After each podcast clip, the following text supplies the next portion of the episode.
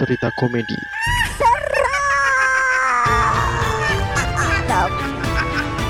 Balik lagi di sisi sadar bersama saya Rizka Farah. Bersama saya Sena yang saat ini kalau ketemu kuntilanak bukannya pergi tapi gua pegangin bajunya lalu gua tulis pakai pilok di bajunya dengan tulisan anti osis. Anjir, katanya di tahun ketiga ini openingnya kayak gitu bang. apa dong apa cuk? Gimana anjir? Gua harus gimana sih anjir? Lu kagak bosen sama opening kayak gitu cuk? Tapi opening itu yang membuat orang-orang mendengarkan sampai akhir. Waduh, waduh, waduh, waduh, pede sekali anda ini sebenarnya ya. Sebenarnya sih nggak terlalu berpengaruh ya. ya, biar enak aja lah. Pasti ini ada kaitannya dengan hantu-hantu sekolah. Enggak lah. Enggak sih. Karena dari pagi ya kan, kena hujan terus. Jogja hujan terus nggak sih? Iya, ini tadi sore hujan deras banget cuk. Iya, Bo. Alhamdulillah ya. Ya, Oh, waduh ngeri. terus banget sih. Sampai ada ini nggak kapalnya Nabi Nuh nggak? Jauh mas. Woi, Ah, jauh ya? Ente terlalu jauh Oh mas. iya jauh ya, sorry sorry sorry. Sorry ya Allah ya Allah, astagfirullahaladzim, astagfirullahaladzim. Enggak ya, enggak ya, jangan sampai lah ya. Tapi dari kemarin gue tuh sering banget tuh gara-gara musim hujan ya kan banyak yang kecelakaan. Jadi ambulans tuh warawiri gitu di depan rumah gua gitu. Iya bener. Mungkin karena jalanan licin, tapi juga ini kayaknya musim-musim flu akan merambah lagi nih. Benar, benar. Iya sih. Banyak yang sakit ya. Sakit tuh malah sebelum dari hujan kemarin loh. Banyak banget yang sakit. Iya tergantung imun masing-masing sih kalau menurut gua sih. Oh ya, imun dan iman ya. Yoi, imun dan iman. Waduh, ngeri juga. Ngomongin tentang ambulans nih ya. Anjing gak asik banget. Gue udah, sumpah gue diem aja gue, gue ikutin aja nih orang bridgingnya apa nih. Bangke sama aja ngomong-ngomong. Gimana mana ngomong-ngomong itu kagak bridging anjing. Lah emang kayak gitu anjing. Ngomong-ngomong tentang ambulans nih, gua ambulans ya. Gua ada cerita nih tentang ambulans yang konon katanya ya kan. Dia tuh sering nganterin jenazah. Ya memang. Lu pikir nganter sayur? Oh iya Lu pikir nganter sayur? Oh nggak salah ya. Oh. Oh iya Wah, benar. Kacau nih orang. Gua kira salah. Ada kan yang katanya dia ini apa namanya eh bikin kalau di jalan tuh kalau pakai strobo gitu kan suruh minggir semua ternyata bawa jabat pemerintah. Kenapa bisa? Iya kan, kayak kayak gitu kan biasanya Oh itu maksudnya. suruh minggir gitu. Kalau ada strobo-strobo apalagi ada patwal.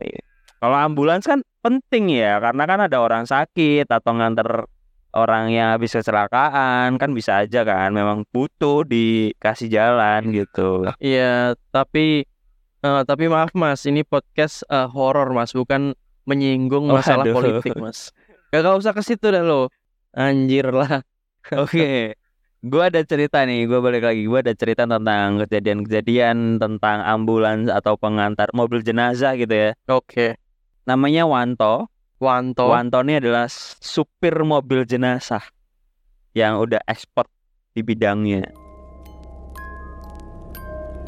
Oke berarti kalau udah expert tuh dia berani ngambil eh, nyalip-nyalip itulah intinya ya. Benar, benar bisa nyalip-nyalip, bisa bisa ngantar jenazah lah intinya.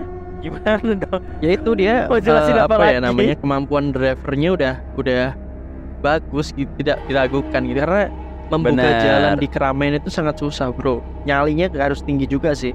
Kemampuannya kalau nggak salah hampir sama kayak ini nih. Eh, pengendara motor yang ada di tong setan Penuh dengan ini ya, dengan nyali ya. dengan nyali. Nah, jadi Mas Wanto ini sudah ratusan kali atau ribuan kali mungkin ya jen- nganter jenazah gitu.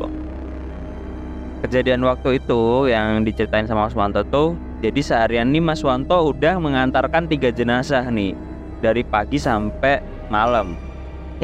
Karena waktu itu memang kejad- ada kejadian kecelakaan di jalan provinsi Oke. di daerah eh, Seragen.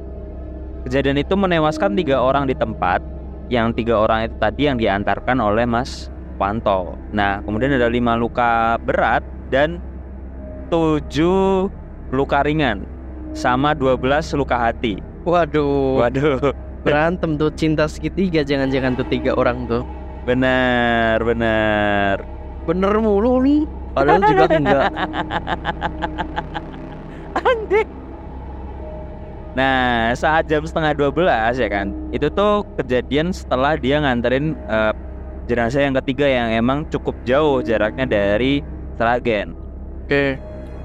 waktu itu Mas Wanto tuh dadaan gitu dapat panggilan lagi setelah mengantarkan jenazah yang ketiga kemudian sampailah di rumah sakit yang semula gitu yang awalnya dia eh, ngam- nganter jenazahnya ternyata ada satu orang luka berat yang tadi itu dari lima, lima orang lu- luka berat ada satu orang yang meninggal gitu menyusul meninggal Nah, Mas Wanto, Mas Wanto tuh menyiapkan eh, kendaraannya gitu, mobil jenazahnya yang waktu itu ya masih banyak darah karena habis nganterin jenazah yang memang kecelakaan.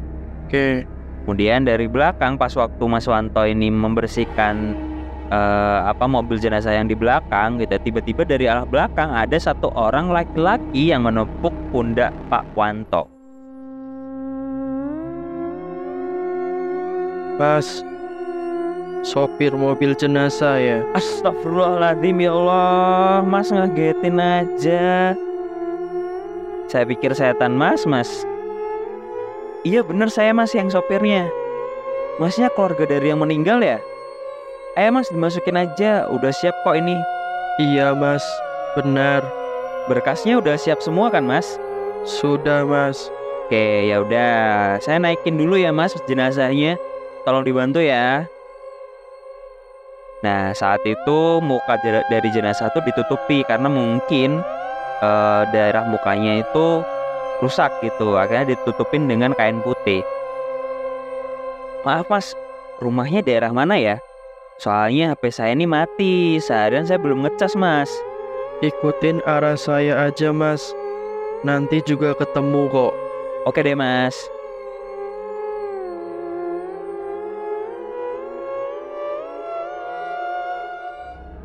Orang yang menepuk pundak itu sebenarnya adalah Mas Junaidi. Mas Junaidi ini memiliki kumis tebal dan tompel di sebelah kiri pipi. Dan dia kebetulan tukang slap. Setelah bukan, Oh, bukan, bukan Junaidi Slap, bukan, bukan Junaidi Slap itu. Sini di slap. bukan. Slap tuh apa anjir? Bukan. Junaidi Pak Pagupon. Kenapa kupon? Pak, lu tahu Pak kupon gak sih? Iya, rumah darah tau gak sih? Tahu. Kemudian setelah dua jam perjalanan sampailah di daerah pegunungan kaki lawu. Jadi itu ya lumayan jauh sih dari Seragen ke daerah kaki lawu tuh daerah mana sekarang Anyar kali ya. Nah saat itu jam tuh udah menunjukkan jam 2 malam saat sampai di kaki Gunung Lawu.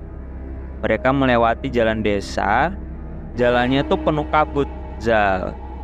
Dan di sebelah kiri itu adalah jurang, sedangkan sebelah kanan adalah tebing gitu. Oh, bukan karaoke. Bukan. Kenapa ada tempat karaoke Ya siapa tahu. di tengah-tengah desa ya Rest kan? area mungkin rest area. Ah, ada sih emang. Ya biasanya ada sih emang. Panto tuh berpikir gitu kan, kalau gimana ya nanti jika dia pulang sendirian lewat jalan kayak gitu gitu. Soalnya kan kalau dia berjalan sekarang kan masih ada Mas Junaidi nih di sebelahnya gitu. Walaupun Mas Junaidi itu pas waktu ditanya ya cuman diam-diam aja gitu selama perjalanan. Oke. Hingga akhirnya Mas Wanto dan Junaidi ini men- menemukan satu desa. Eh, Mas Junaidi, ini desanya ya? Iya, Mas. Di sini Eh, nanti langsung dikebumikan atau gimana ya Mas? lebih baik kita karaoke dulu, Mas. di tempat tadi, balik lagi. di pinggir di pinggir tebing tadi. Biar anjir lah. Langsung aja, Mas. Rumah merah itu kita berhenti di situ aja. Oh, rumah rumah rumah merah itu ya Mas. Oke oke, kita ke sana ya. Sampailah di rumah merah. Wanto pun turun. Tapi rumah itu masih sepi gitu, nggak seperti kayak eh, tempat-tempat lainnya yang biasanya disambut oleh warga sekitar. Jadi posisinya tuh di sana nggak ada yang menyambut mereka gitu ketika jenazahnya udah datang. Wanto itu semakin curiga dan bulu kuduknya mulai naik tuh waktu itu.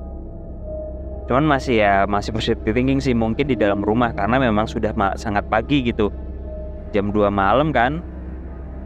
Nah, saat menurunkan jenazah, si Junaidi ini tak kunjung turun dari mobil jenazah itu gitu. Terlihat Junaidi ini masih duduk di kursi di depan. Oke. Kemudian karena ya kesel gitu ya, masa nggak dibantuin gitu sama si Junaidi ini. Padahal kan itu keluarganya kan. Junaidi menghampiri lewat pintu kiri mobil gitu. Namun ternyata saat di pintu sebelah kiri, Junaidi tuh nggak ada. Waduh, bawa kolong kali, kolong mobil. Enggak. Wanto waktu itu seketika langsung merinding semerinding merindingnya tuh. Semerinding merindingnya, Iya, sem merinding semerindingnya. merinding banget tuh pas itu sampai ini apa bulu jemputnya berdiri. Anjing. Terus terus, Tapi si Wanto ini karena masih ada tanggungan gitu ya harus menurunkan jenazah nggak mungkin dong dia pergi karena eh jenazahnya masih ngikut gitu kan. Mending diturunin aja gitu bat- batin dia gitu. Akhirnya si Wanto tuh menurunkan jenazah sendirian. Setelah menurunkan jenazah, dia mengantarkan ke dalam rumah gitu dengan sekuat tenaga karena ya jalannya cukup apa ya menanjak gitu. Pas waktu depan rumah ternyata sudah ada kakek berbaju hitam dengan belangkon putih di kepala menunggu di depan pintu rumahnya, pintu rumah merah itu tadi. Saya mau mengantarkan jenazah dari keluarga Pak Junaidi.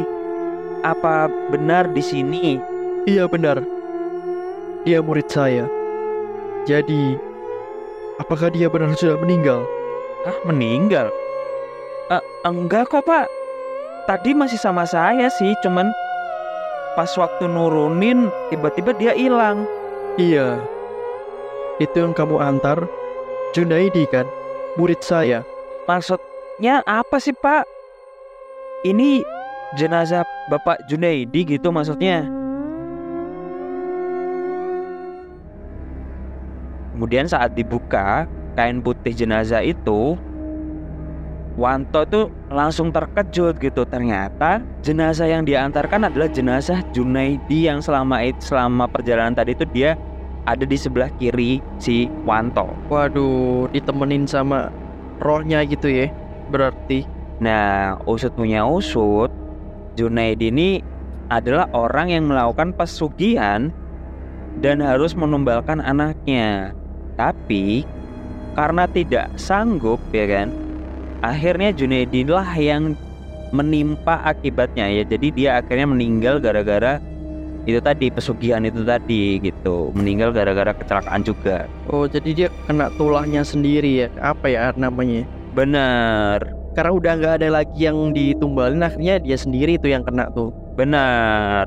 Nah makanya tuh, wah ini buat teman-teman kalau yang pengen pesugihan, mending jangan pesugihan sih, mending Iya, jangan sih. mending yang lain lah ya. Pesugihan itu eh, sebenarnya bisa merenggut nyawa si pelaku sendiri ya sebenarnya ya. Benar, benar. Menurut gua sih ini ya di zaman sekarang mending main kripto aja lah. Gila-gila aja gitu kalau Bisa digantikan dengan main slot kali ya. jangan kita tidak mengajarkan untuk main slot. Lu tahu undang-undang kalau lu ini menyebarkan atau mengajak orang-orang untuk main slot lu sama aja jing. Berarti bisa diganti sama Candy Crush. bisa Candy Crush aja lebih aman ya kan? Cuman lebih aman. Paling jempol terkilir mungkin ya. Dah, kenapa jempol terkilir? ya siapa tahu kan? Ya semua permainan pasti ada resikonya. Ada main Candy Crush bisa diciduk. bisa diciduk